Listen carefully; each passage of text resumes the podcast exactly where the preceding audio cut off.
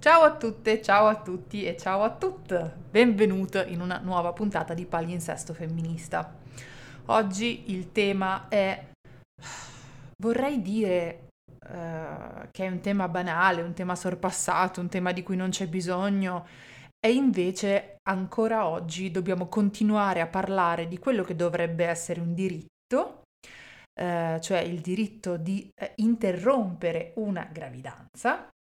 e che invece mh, viene maneggiato ancora come fosse una concessione, una gentile concessione che ogni tanto eh, viene fatta alle persone con un utero che non vogliono più portare avanti una gravidanza. Ne parliamo con la mia ospite che è già qui, ovvero Vittoria Loffi, eh, che è dentro a tutto il team di Libera di Abortire. Adesso ci racconterà che cos'è Libera di Abortire e poi faremo le nostre chiacchiere. Quindi per prima cosa io la faccio entrare. Eccola! Ciao a tutte, tutti e tutte. Ciao Irene. Ciao, ciao Vittoria, come stai? Tutto bene. Tu, tutto bene? Ma sai, io Vedo che anche tu ti sei data al Natale. Sì, sì, sì, no, eh, cioè, adesso al di là di palinsesto femminista, poi c'è tutto il discorso invece che riguarda tutti i miei stati depressivi. Io ho appena avuto l'opportunità di mettere delle lucine in casa, ho detto ah mi dispiace e quando le ho messe ho detto non so se le tolgo Giusto. alla Befana, vediamo. Eh, comunque sì, ho deciso di metterle da subito. Allora, mh, mm, vedo un bellissimo poster dietro di te, esatto, eh, uno sfondo altrettanto bello che se vuoi puoi raccontare eh, proprio a mo' di audiolibro alle persone che eh, recupereranno questa live come podcast. Che cosa c'è scritto lì dietro? Che poster è quello? Allora, dietro di me c'è un bellissimo poster tutto rosa con il corpo disegnato, stilizzato di una donna in cui c'è scritto libera di abortire ma, dove il ma è molto molto grosso, ancora più di libera di abortire, perché eh, abbiamo cercato di riassumere in questa immagine tutta l'idea della campagna. In Italia tutte le persone che desiderano accedere a un'interruzione volontaria di gravidanza possono provarci, ma ma ci sono tutta una serie di ostacoli che vanno dal legislativo, cioè già dalla legge 194, fino a più culturale e morale, quindi lo stigma con cui ti devi confrontare tutte le volte che prendi una decisione per il tuo corpo e che eserciti questa libertà con il corpo, eh, però a quanto pare tutti gli altri si sentono chiamati in causa in questa eh, decisione e quindi esercitano stigma nei confronti delle persone che decidono di abortire, eh, libera di abortire, ma anche per l'informazione, perché eh, per poter abortire è necessario sapere come cosa fare, dove recarsi e sicuramente puoi accedere al servizio ma nessuno ti spiega come fare. Quindi il MA sta proprio per tutti, cerca di riassumere tutti gli ostacoli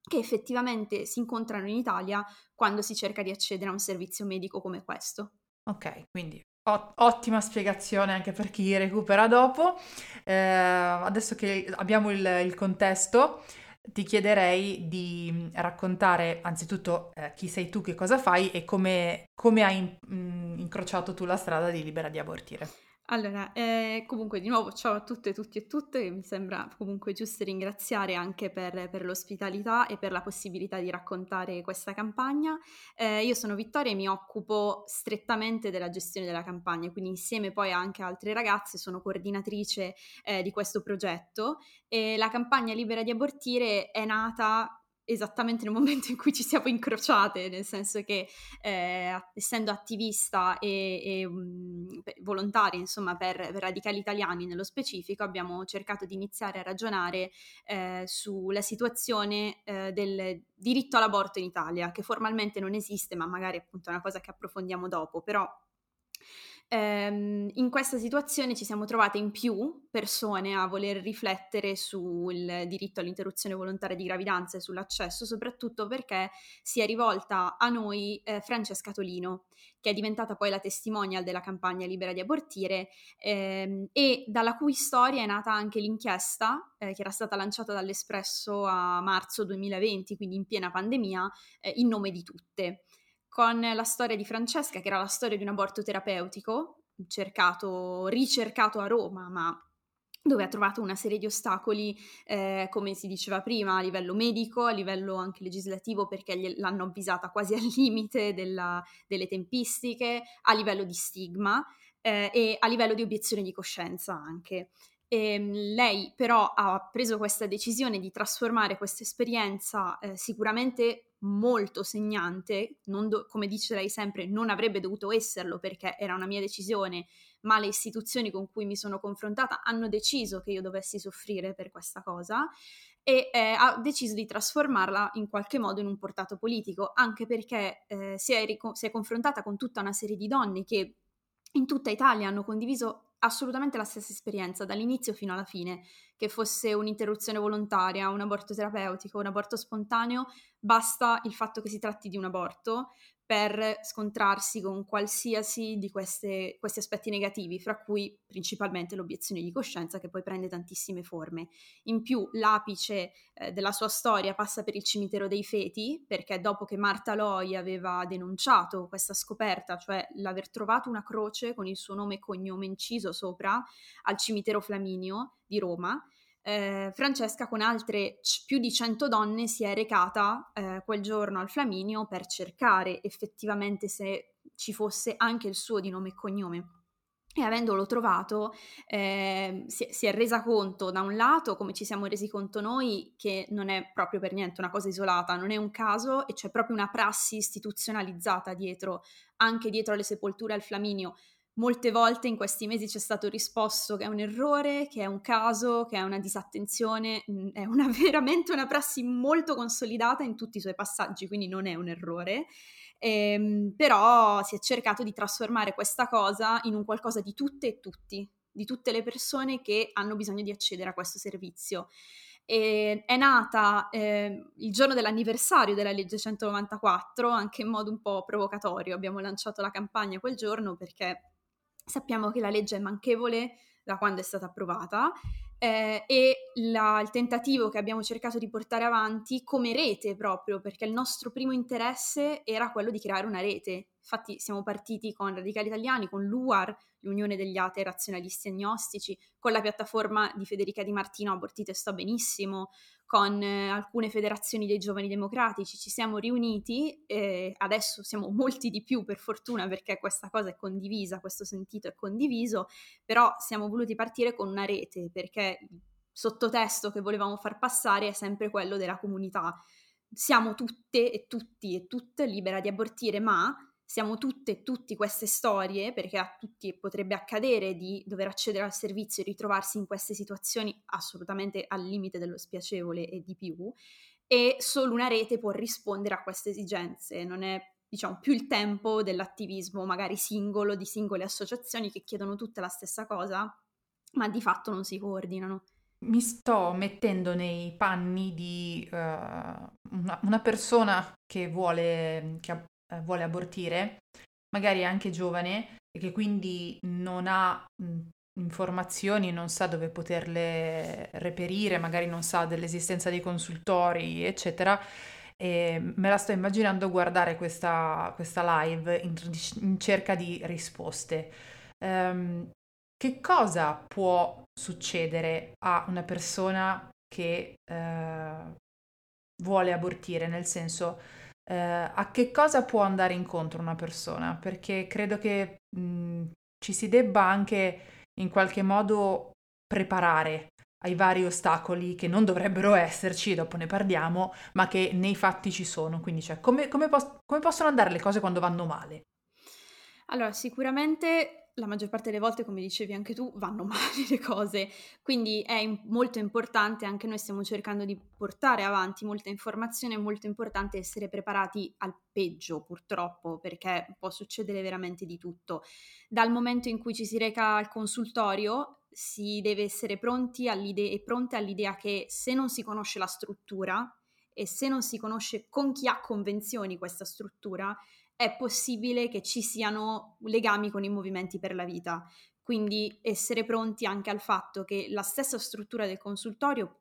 può avere queste, chiamiamole, infiltrazioni e eh, che il personale consultoriale è tenuto per legge a fare domande che possono essere un po' invasive. Quindi anche in questo senso essere pronti non è giusto dover dare queste risposte, però purtroppo per legge è richiesto che si diano queste risposte anche sulla motivazione della decisione e si deve anche essere pronte e pronti al fatto che il personale è altrettanto tenuto per legge a tentare di dissuadere. Perché per, articolo, per un articolo della 194 specifico è compito del personale consultoriale, dei ginecologi, delle ginecologhe con cui ti rapporti per la prima volta manifestando la tua volontà di, di abortire, eh, illustrarti tutte le soluzioni alternative e cercare di proporti delle rimozioni delle motivazioni per cui tu vai a abortire. Quindi molto probabilmente, siccome poi non è che viene interpretato in modo io sono personale consultoriale e ti devo aiutare, ma ascoltando quello che tu mi stai dicendo, ma viene interpretato come io devo fare questo, saranno molto probabilmente, a maggior parte delle volte, molto invasivi e cercheranno di pressare perché tu non prenda una decisione, il che può mettere molto in difficoltà una persona che vuole accedere al servizio e che magari appunto è giovane, non sa cosa può succedere, non sa come funziona, non conosce le metodologie di aborto chirurgico, farmacologico. Quindi sapere già che questa è la situazione con cui ci si deve confrontare, se, secondo noi può effettivamente aiutare, non dico a prenderla più alla leggera, però a sapere che non è colpa della persona, perché è quello che si cerca sempre di instillare l'idea è colpa tua perché hai preso questa decisione, potevi prenderne un'altra e non ci hai pensato abbastanza. Invece non è così. Quindi essere convinti, anche se non si è convinti magari della propria decisione o si sta ancora riflettendo, avere la certezza che non è per il caso specifico, ma lo fanno di prassi banalmente. L'altra cosa è l'obiezione di coscienza, che, non, che dovrebbe essere limitata proprio allo specifico momento in cui la persona abortisce, ma viene esercitata da qualsiasi e in qualsiasi momento. Eh, quindi nel momento in cui si accede alla pratica e ci si reca in ospedale, in ambulatorio, ehm, purtroppo essere anche pronti al fatto che la maggior parte degli ospedali non hanno punti IVG l'aborto e anche l'ospedalizzazione sarà nel reparto ginecologia e maternità. Quindi si può essere in modo molto brutale circondati da donne che stanno partorendo. E quindi questo, anche dalle storie che abbiamo ricevuto eh, e dai racconti che certe persone hanno voluto condividere con noi, è effettivamente molte volte una situazione di disagio assoluto, perché si mischiano due situazioni mediche, ma che non hanno niente a che vedere l'una con l'altra e si mettono entrambe le persone in difficoltà, soprattutto per co- poi come si comporta il personale ospedaliero la maggior parte delle volte, anche perché con percentuali così alte di obiezione di coscienza solo ginecologi e ginecologhe arrivano al 70% nazionale, poi variano a seconda delle regioni, è assolutamente probabile che il ginecologo o la ginecologa con cui ti interfaccerai sarà obiettore di coscienza. Un'altra cosa che è molto eh, comune, che può accadere effettivamente, è ehm, che cerchino di dilazionare le tempistiche. Anche questa è una problematica della legge, soprattutto se ehm, si ha bisogno di interrompere la gravidanza al limite dei 90 giorni, al limite eh, anche del farmacologico, oltre le 9 settimane, è possibile che il personale a cui ci si sta rivolgendo, proprio per evitare che tu acceda al servizio, sfrutti la settimana di riflessione, perché per legge siamo obbligati, obbligati a soprassedere, si dice, per sette giorni, come se non fossimo capaci di essere abbastanza decise e quindi abbiamo bisogno di altri sette giorni per rielaborare la nostra decisione e magari anche ripensarci. Quindi una cosa che si può fare su questo fronte sicuramente è pretendere, e rivolgersi a più strutture possibili perché non è legale, è proprio assolutamente 100% illegale sfruttare questi sette giorni, soprattutto se si ha al limite e quindi pretendere che sul certificato che poi viene prodotto per poter abortire ci sia scritto urgente se si ha al limite delle tempistiche, perché se non c'è scritto urgente possono fare quello che vogliono, ma loro devono scrivere che è urgente. Tutte queste cose noi abbiamo cercato proprio di elencarle su carta perché non si trovano praticamente da nessuna parte. E noi abbiamo realizzato un vademecum informativo che si chiama Libera di sapere, libera di abortire e che spesso distribuiamo davanti a scuole, università, consultori, ospedali proprio perché sono i punti in cui quell'informazione dovrebbe esserci e invece non c'è. E, ehm, l'idea era partita dal fatto che sul sito del Ministero della Salute non c'è nessuna informazione su come accedere a un'interruzione volontaria di gravidanza, nemmeno vai al consultorio, vai all'ospedale, non c'è assolutamente nulla. E, ehm, perché il Ministero della Salute gioca sul fatto che è una competenza regionale, ma questo non vuol dire assolutamente niente perché delle linee guida generiche su come si accede sono univoche ovunque in ogni parte d'Italia e quindi sarebbe anche il caso di pubblicarle. Però ci siamo resi conto e rese conto che non era abbastanza e che le domande a cui si doveva davvero rispondere non erano solo come accedo, ma cosa posso fare se il mio medico è obiettore di coscienza, se mi insultano, sicuramente denunciare. E questa è una parte molto importante. Sono, siamo tutti e tutte consapevoli che è molto difficile perché richiede comunque uno sforzo emotivo, soprattutto se sei stato molto maltrattato, però è sicuramente una strada. Segnalare anche in anonimo magari, perché è possibilissimo segnalare a diverse piattaforme, noi le abbiamo sempre eh, diciamo, messe in luce tutte, obiezione respinta o IVG o anche noi, così che se la persona non se lo sente direttamente, però ci sia qualcuno che può intercedere mantenendo comunque il suo anonimato e anche dandogli un po' di pace rispetto a quello che è successo. Prima abbiamo giustamente citato la legge 194. Ci racconti cosa dice questa legge, dopo quali, quali manifestazioni, quali battaglie è arrivata e soprattutto perché è una legge manchevole. Allora, la 194 è una legge che è proprio frutto di qualsiasi battaglia, ma anche di un, una bruttissima, diciamo, dinamica politica quando si tratta di diritti, soprattutto inerenti alla sfera del femminismo e soprattutto a quelli riproduttivi. Eh, dopo anni di movimenti, manifestazioni, disobbedienze civili, perché eh, Adele Faccio, la leader del movimento di liberazione della donna, che si fa arrestare facendo disobbedienze civili e dichiarando pubblicamente che faceva abortire le donne, dopo tutta una serie di manifestazioni anche di rivolta femminile.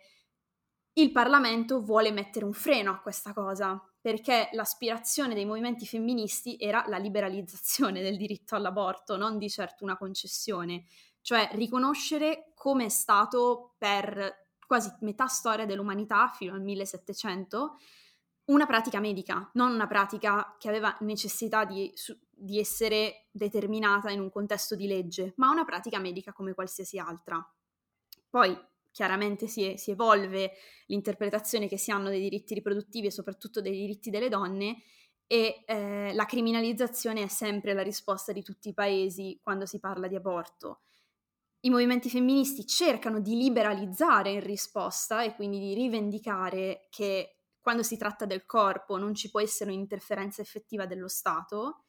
e, eh, però questa cosa chiaramente viene fermata in diversi modi con una legge. Una legge che in prima battuta le proposte, ad esempio, di democrazia cristiana eh, non cambiavano nulla dal periodo in cui era criminalizzato, quindi era veramente ancora peggiore di quello che sperimentiamo oggi.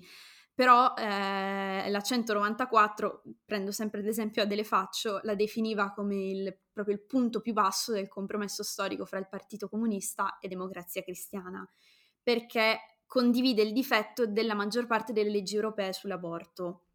Non esiste il diritto all'aborto, non l'ha creato, ha decriminalizzato la pratica, per cui noi effettivamente possiamo accedere al servizio in alcune finestre di possibilità che ci vengono garantite, ma il centro di questa legge non sono i diritti riproduttivi delle donne, non è la donna, ma è il diritto del nascituro. La 194 infatti si apre con la dichiarazione rispetto alla tutela della maternità e non si parla quasi mai di diritto della donna di scelta, di autodeterminazione, ma si cerca di limitare e incastonare la pratica in una serie di eh, vincoli. Tant'è che non viene manco mai usata la parola aborto, che sembra una cosa molto scontata e di poco interesse, però l'utilizzare o meno la parola aborto quando si parla di aborto è rivelatore rispetto al contenuto della legge, perché significa riconoscere che c'è il diritto, perché lo diciamo spesso, il linguaggio è il mezzo del pensiero, quindi parlare di aborto sarebbe concepire che esiste un diritto all'aborto,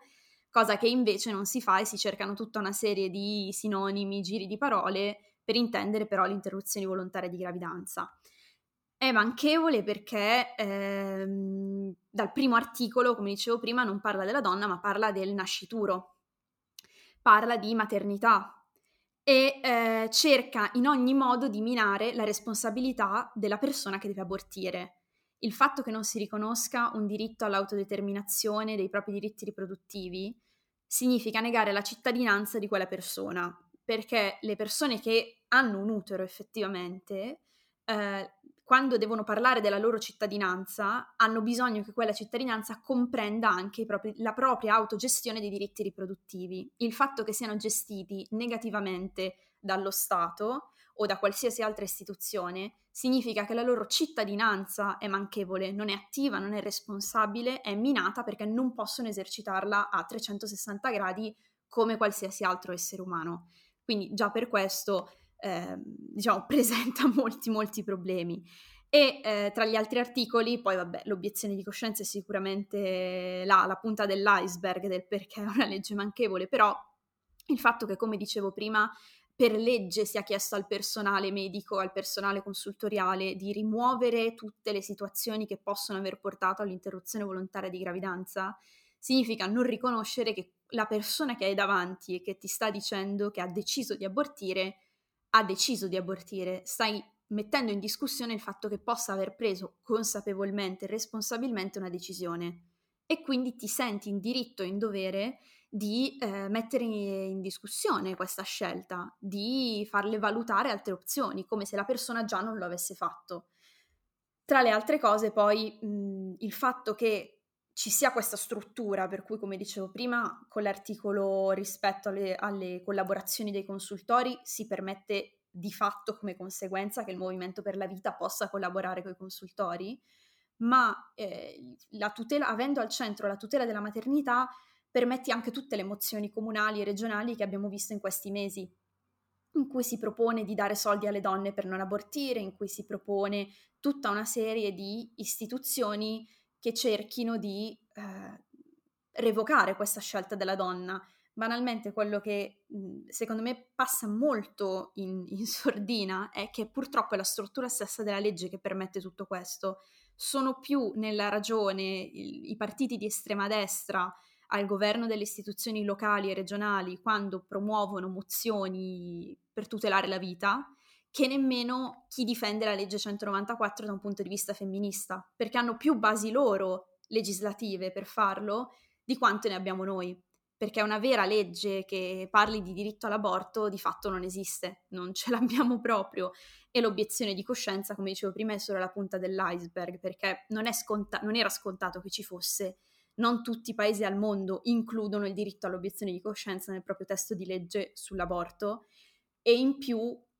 proprio per, eh, diciamo, frutto di tutti questi anni di lotta femminista che hanno preceduto la legge 194 nel 78, eh, la maggior parte dei ginecologi e delle ginecologhe che ha sostenuto questa legge sosteneva un altro approccio all'obiezione di coscienza, cioè garantire questo diritto a tutte le persone che si erano specializzate in ginecologia e ostetricia fino al 78, che è una sorta di sanatoria, come succede per tante altre cose. Invece è stato reso assoluto, e in più non ha, non ha limiti, come, come, dicevamo prima.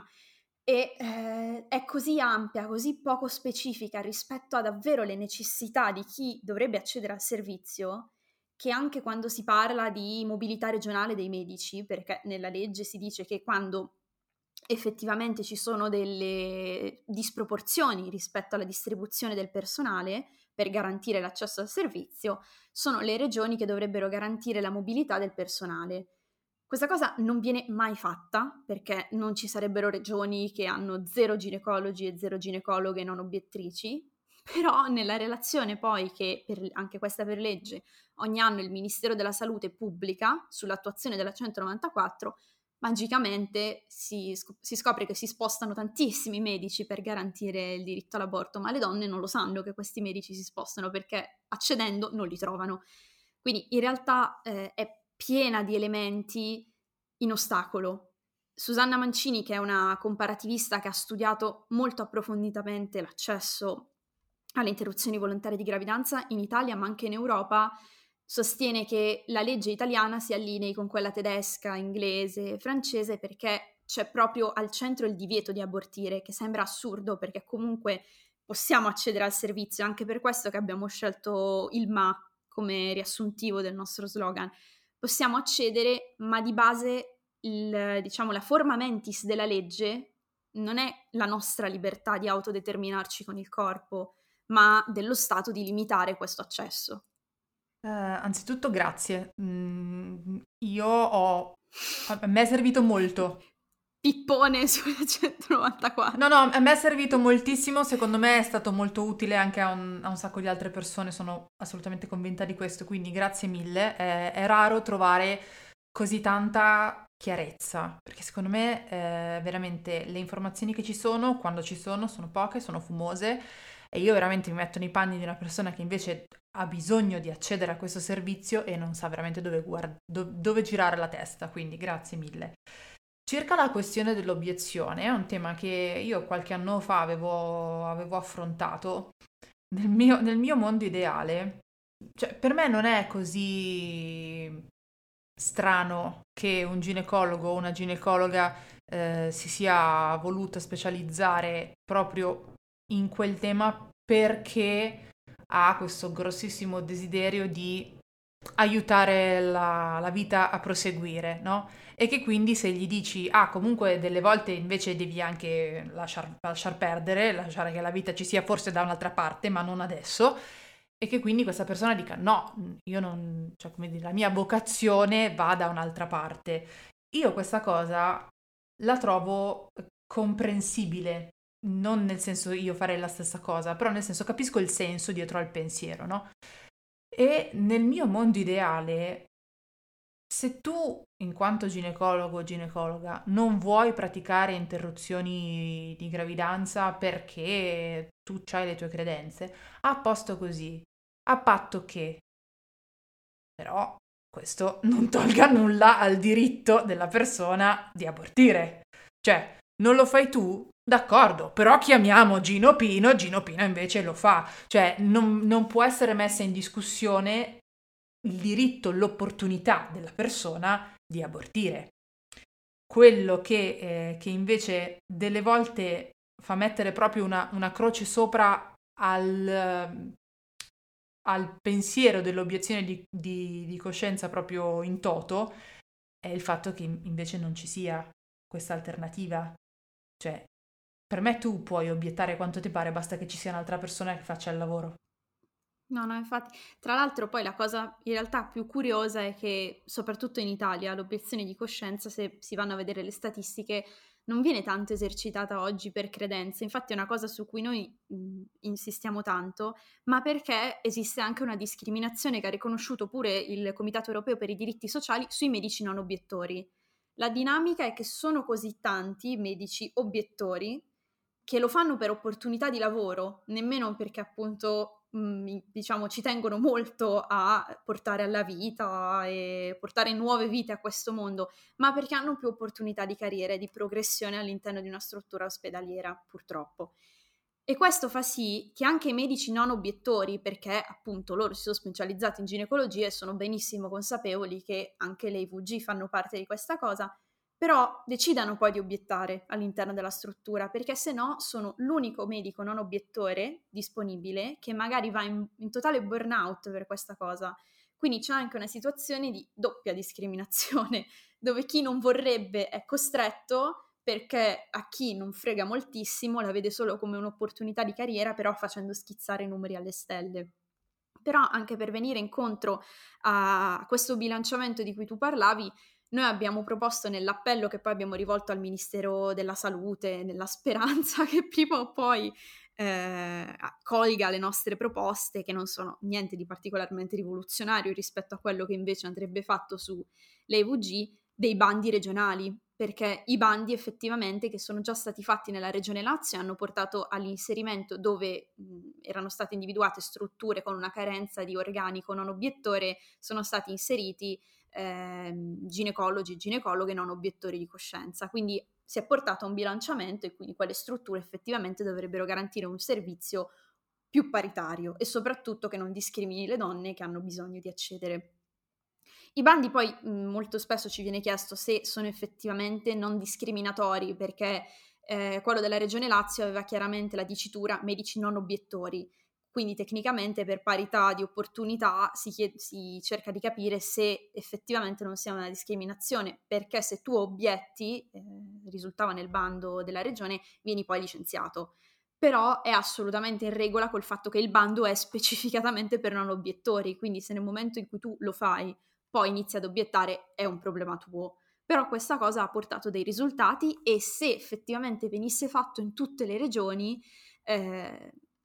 magari sarebbe un inizio, non sicuramente una soluzione, perché per, eh, contest- per riuscire diciamo, a trovare una controparte a quel 70% ci vuole molto di più, però potrebbe essere effettivamente un inizio per garantire anche in quelle città dove è assolutamente a zero la non obiezione di coscienza, perché sono tutti obiettori. Eh, rispetto al tema del... Ah, scusate, io vado avanti a fare le domande perché io ho un sacco di domande da farle. Beh, se avete domande voi scrivetele, io mi taccio e poi leggo le vostre, ok? Ehm, rispetto al tema del... La vita e l'importanza della vita e un sacco di, di parole che, con cui al- alcune persone si riempiono la bocca, mi viene sempre in mente un dato che molte persone fingono di non conoscere, e cioè che non è che se diventa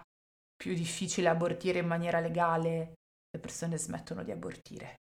cioè gli aborti rimangono uguali, però aumentano i decessi in, nel, in compenso perché vengono fatti in maniera non uh, safe.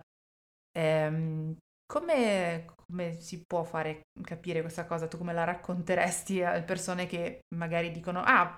ok, quindi se, togli- se togliamo la legge, basta, gli aborti non ci sono più, ma infatti prima della legge gli aborti non c'erano, figurati, man mano, chi, cosa, in che senso? No, guarda, Emma Bonino di solito risponde sempre rispetto, avendo partecipato a quelle battaglie degli anni 70, noi non l'abbiamo creato l'aborto e evidentemente se neanche lei dopo così tanti anni è riuscita a far capire che non è che una battaglia per l'aborto legale ha creato l'aborto, c'è sempre stato, solo che era assolutamente illegale, con conseguenze fra cui anche la morte per la persona che cercava di ricorrere all'IVG. Le statistiche dei decessi, degli aborti illegali degli anni 60, ma in tutto il mondo, prima che ci fosse questa ondata di decriminalizzazione sono veramente allucinanti, quindi si tratta proprio di salute riproduttiva minima, anche perché tra le varie e ampie possibilità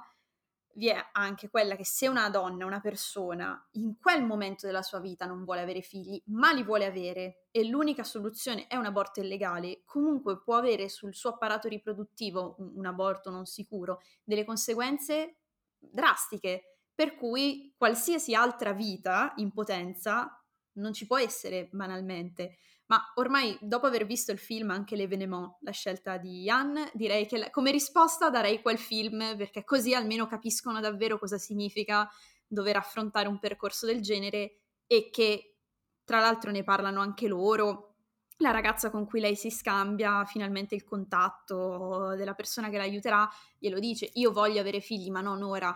e anche lei ne parla, quindi forse è l'unica argomentazione che comprendono perché purtroppo hanno diciamo, movimenti antiscelta in tutto il mondo, sono così organizzati, con così tanti soldi, con così tanti strateghi politici che hanno imparato anche a sfruttare il linguaggio pro-choice invece e a utilizzarlo a proprio favore. Quindi l'unico modo possibile forse è proprio con le immagini, fisicamente fare vedere quello che succede e un film così è perfetto per farlo. Io ho avuto la, la fortuna di poter presentare uh, il film uh, a Milano dialogando con, con, la regista prima ed è stata un, un'esperienza veramente utilissima. Eh, ho sentito un sacco di uomini, tra l'altro, parlare di questo film dicendo ho, ho capito. Cioè, eh, per, per, la prima volta ho visto una cosa che mi ha, mi ha raccontato eh, senza mm, il dramma per forza o senza scene patetiche che cosa può voler dire voler arrivare a un'interruzione di gravidanza e non poterlo fare. Cioè, per la prima volta ho capito che cosa può, può passare una persona che cerca di interrompere una gravidanza e non riesce a farlo. Quindi anch'io t- consiglio tantissimo quel film perché secondo me è molto molto utile, lo sguardo è impressionante,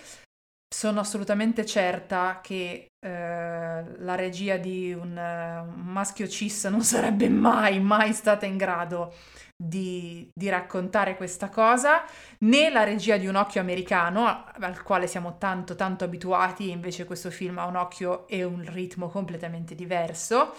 eh, a proposito di insomma guardare cose nuove. Un'altra cosa che secondo me tra l'altro si ritrova in, in questo film è l'assenza del, del dramma e del trauma, mentre invece quando si parla di interruzione volontaria di gravidanza se ne, ma, o anche di aborto spontaneo in realtà, ma se ne parla sempre come eh, una roba tragica, per cui oh, eh, tu falla, eh, ma a tuo rischio e pericolo perché non ti riprendi più da una cosa del genere. Quanto è deleteria una narrazione di questo tipo? Molto, perché poi la conseguenza inevitabile è che nessuna di noi, nessuno di noi sa più come da- interpretare quelle proprie categorie,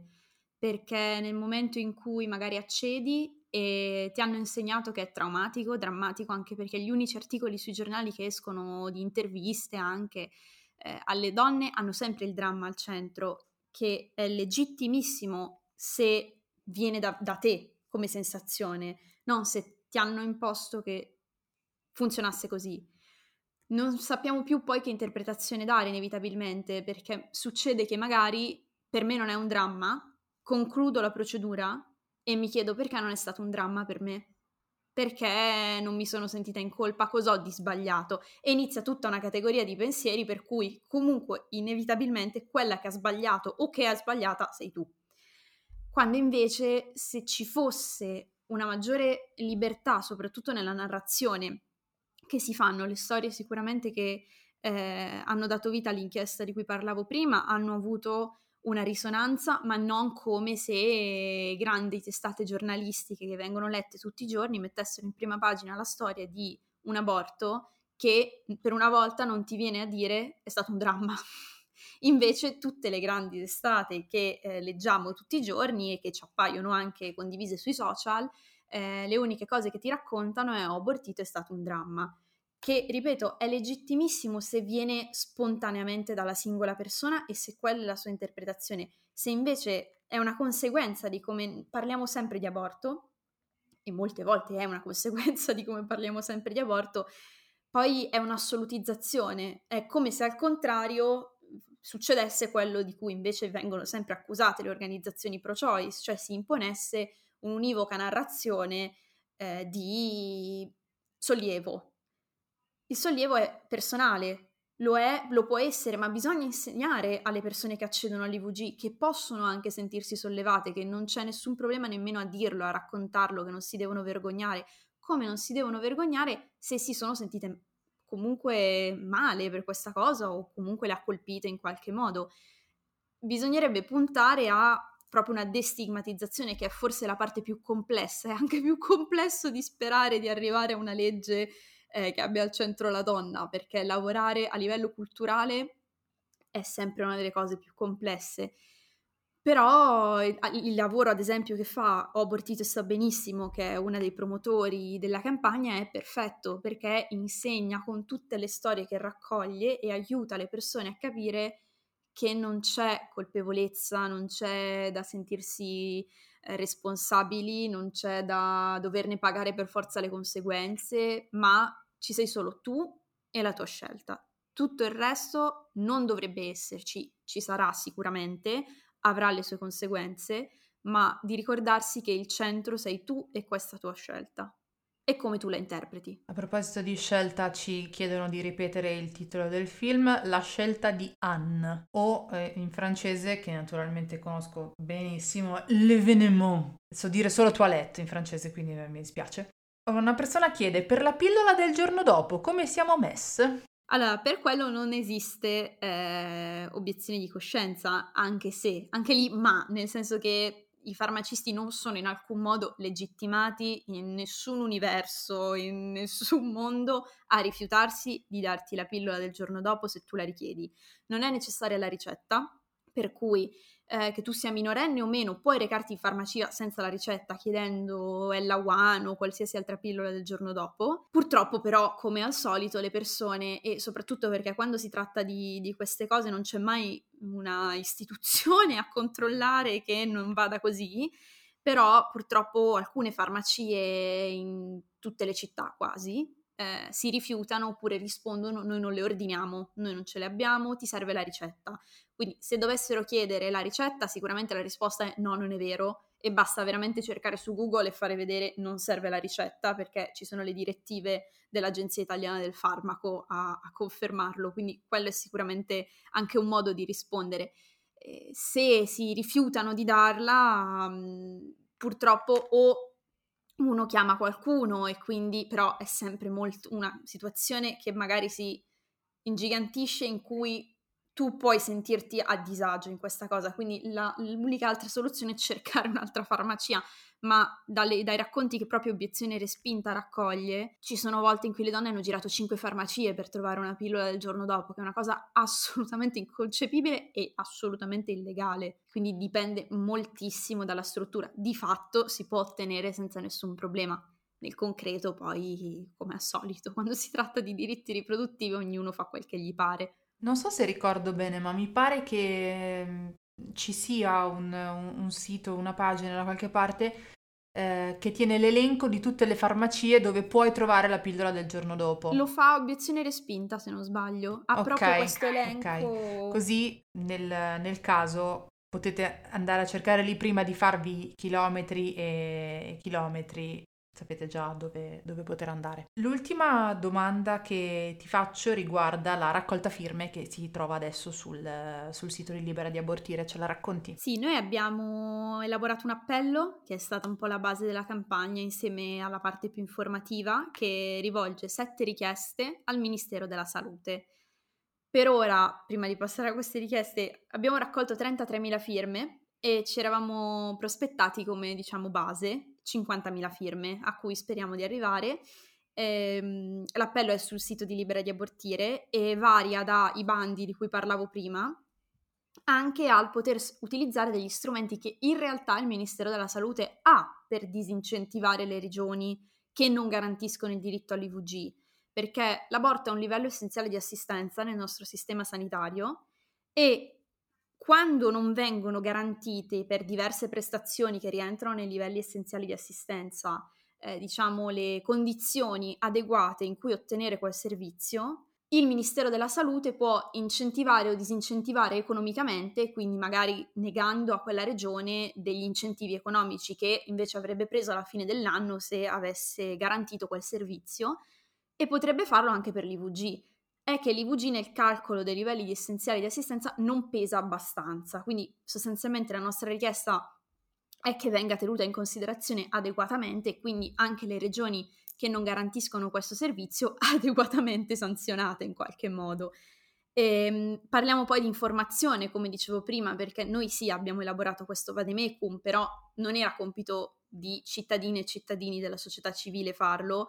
e quindi Chiediamo che queste informazioni siano rese disponibili, ma anche che il Ministero si attivi per mappare le strutture che effettivamente garantiscono l'IVG e renderle disponibili sul suo sito, perché per lo stesso discorso delle farmacie è inutile peregrinare ad libitum alla ricerca di un consultorio o un ospedale che mi garantisca l'aborto. Ho bisogno di saperlo anche per, eh, a livello tempistico e quindi se il Ministero della Salute effettivamente mappasse queste strutture sarebbe già eh, una, una, grande, una, grande, mano e in più nel, diciamo, nella parte più informativa chiediamo anche che venga aggiustato il tiro rispetto alla relazione perché è una relazione molto incentrata sulla donna e molto poco sui medici. La relazione annuale ti parla di che occupazione media ha la donna che abortisce in Italia, che livello di istruzione, che nazionalità e poi se devi sapere se i medici effettivamente si spostano da regione a regione, se praticano in una regione diversa dalla loro, quante, in, quante volte succede, quanti sono, non sai mai niente. Quindi, siccome sono informazioni abbastanza inutili, mh, mm, quelle che riguardano le identità delle persone che accedono al servizio, sarebbero molto più utili riguardo al personale che offre il servizio. E un'altra cosa che ci sta molto a cuore è la formazione obbligatoria all'interno dei corsi di medicina e chirurgia e alle specializzazioni di ostetricia, perché sembra paradossale, ma è il primo punto da cui sta sparendo il tema dell'aborto. Ne parlano sempre meno, abbiamo anche tantissime testimonianze di studenti e studentesse. Eh, è molto difficile che effettivamente si parli ancora di aborto nei corsi di medicina e chirurgia a livello medico, quindi anche come strumentare una EVG diventa sempre più raro come spiegazione, sono delle slide praticamente, quindi anche quello è necessario che venga reso obbligatorio insieme, e per questo credo che gran parte, a parte parlare di aborto, però in generale è un altro motivo per cui tantissimi rappresentanti dell'estrema destra credo odino questa campagna, chiediamo anche informazione all'affettività e alla sessualità nelle scuole da garantire di concerto col Ministero dell'Istruzione, perché sicuramente, ed è anche un'altra cosa da decostruire, non si può parlare di aborto solo in vista della prevenzione, perché non può avere come conseguenza la stigmatizzazione della donna che magari ha fallito alla prevenzione, non l'ha adegu- uti- adeguatamente utilizzata, per qualsiasi motivazione essa sia, non può esserci una stigmatizzazione, ah, allora il tuo è un aborto di seconda categoria. Sono due cose distinte, ma è comunque importante che si faccia prevenzione perché vuol dire anche parlare di VG alle persone, ai ragazzi delle scuole superiori, che sono una categoria, sempre secondo la relazione, che non accede al servizio perché le studentesse molto giovani in po- piccolissime percentuali accedono al servizio di VG. Sono donne più adulte dai 30 anni in su che accedono a questo servizio, ma è comunque fondamentale che sappiano in qualsiasi caso cosa serve, cosa succede, quali sono i metodi contraccettivi da poter utilizzare e tutto ciò che riguarda queste tematiche. Poi mm, magari un'altra volta faremo una lunga riflessione sul come mai ci siano tot eh, contraccettivi che possono utilizzare le, le donne e a parte il preservativo, Dio non voglia che un uomo ingerisca qualcosa perché magari può fargli male, mentre invece il fatto che eh, io ho sempre il, il colesterolo a palla se prendo un anticoncezionale, quelli sono cazzi miei che, che, importa, in effetti il corpo della donna è sempre secondario, ma ne parliamo un'altra volta. Già che ci siamo. Certo, e a caro e a carissimo prezzo vorrei aggiungere.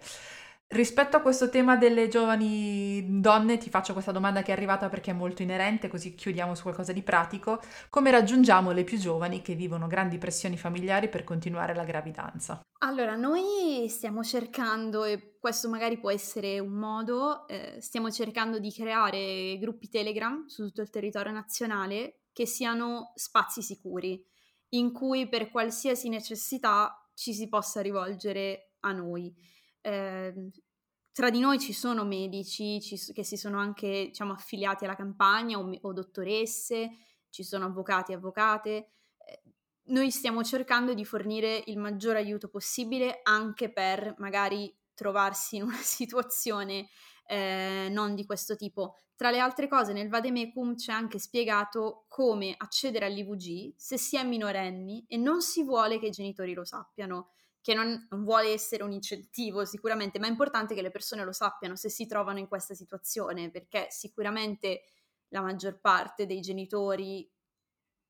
si comporta in un determinato modo e spinge per una determinata scelta. Detto questo, però, è importante che si sappia, ci si può rivolgere al consultorio e chiedere, anche se si è minorenni, specificatamente che i genitori non lo sappiano, e sarà il consultorio, senza mai informare i genitori, che accompagnerà in questa scelta e informerà il giudice tutelare, perché soprattutto se si è minorenni è necessario comunque un giudice che mh, mm, re- poi crei una relazione che viene presentata al consultorio per accedere al servizio. Quindi c'è questa strada, è possibilissimo farlo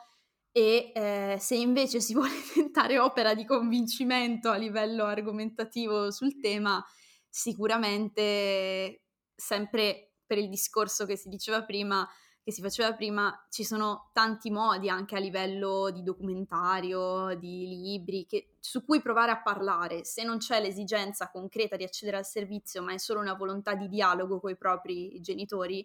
che avendo generazioni di differenza sicuramente magari la rendono difficile, però provare a parlarne anche con elementi informativi eh, che anche noi cerchiamo sempre di rendere disponibili a tutte e tutti può essere un modo, poi invece per accedere effettivamente c'è una strada, quindi il punto è trovare il consultorio giusto e che non abbia nessuno, però nessuno può legalmente anche, un'altra cosa, chiamare i tuoi genitori. È assolutamente 100% illegale se tu non hai dato il tuo consenso perché venga fatto. C'è una ragazza che ti ringrazia perché io non avevo ancora letto la domanda, ma tu hai risposto e chiedeva proprio eh, le minorenni possono accedere all'IVG senza dirlo ai genitori e tu hai già risposto, quindi ti ringrazia. Ehm, ritorno chiudendo su questo vademecum informativo perché è vero che si può, si può scaricare, che è in diverse lingue, eh, ma tu raccontavi all'inizio che eh, spesso andate a distribuirlo nei posti dove ci sono persone giovani. Eh, naturalmente questa distribuzione parte dal presupposto che questi volantini quindi siano stati stampati e la, la, stampa di questi volantini ha un costo, dunque la domanda che ti faccio è come possiamo aiutare noi Libera di abortire affinché voi possiate andare avanti a fare le, le vostre cose tra cui anche distribuire questi volantini? Allora, la campagna è completamente dal primo giorno autogestita e soprattutto autoportata avanti con le donazioni perché eh, non, non, si basa su nient'altro se non le donazioni degli attivisti e delle attiviste che dal primo giorno hanno cercato di sostenere il lavoro. C'è un sito specifico su Produzioni dal Basso dove c'è Libera di abortire e dove è possibile fare una donazione libera proprio con la dicitura aiutaci a stampare i vademecum da portare nelle tue città. Sono tutte micro donazioni perché appunto Sappiamo che trattandosi anche spesso di attivisti e attivisti molto giovani,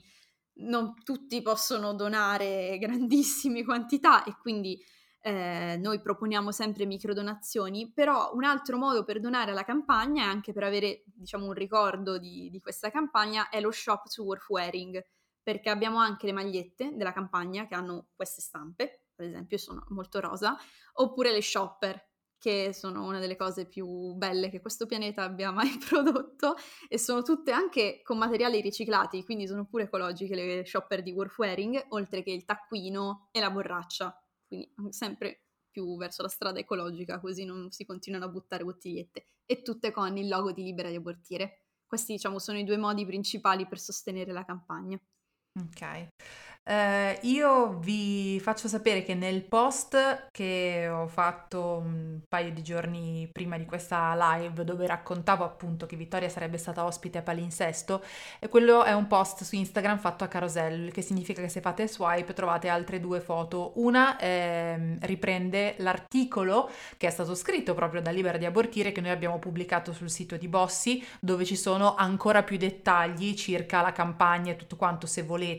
eh, sapere saperne ancora di più. E poi appunto il, ehm, il riferimento al crowdfunding su produzioni dal basso eh, se volete andare a donare. Se dopo aver visto o ascoltato insomma questa puntata slash podcast eh, decidete di andare a fare una, una donazione, eh, fate una cosa bella, qualunque sia la cifra, eh, nello spazio che di solito c'è per dire due cose, scrivete che arrivate da palinsesto, così vediamo effettivamente poi quelle persone che ascoltano, quante di queste sono poi andate a donare, non per fare la conta ovviamente, ma per renderci conto anche dell'utilità di questa chiacchierata, che per me è, è già al 100% utilissima.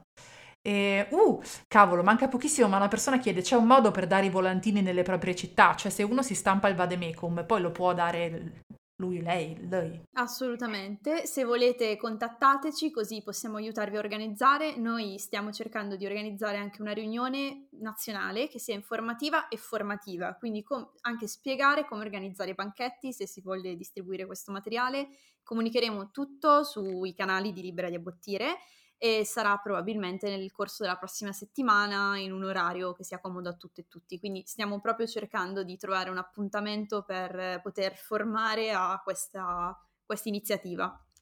Ok, quindi la risposta è sì, ottimo, perfetto. Eh, Vittorio, io ti ringrazio tantissimo per questa puntata, eh, spero che le persone che l'hanno vista o sentita l'abbiano eh, trovata utile, fatecelo sapere in questi ultimi due minuti che rimangono perché vi ho riabilitato i commenti così che voi possiate eh, salutarci.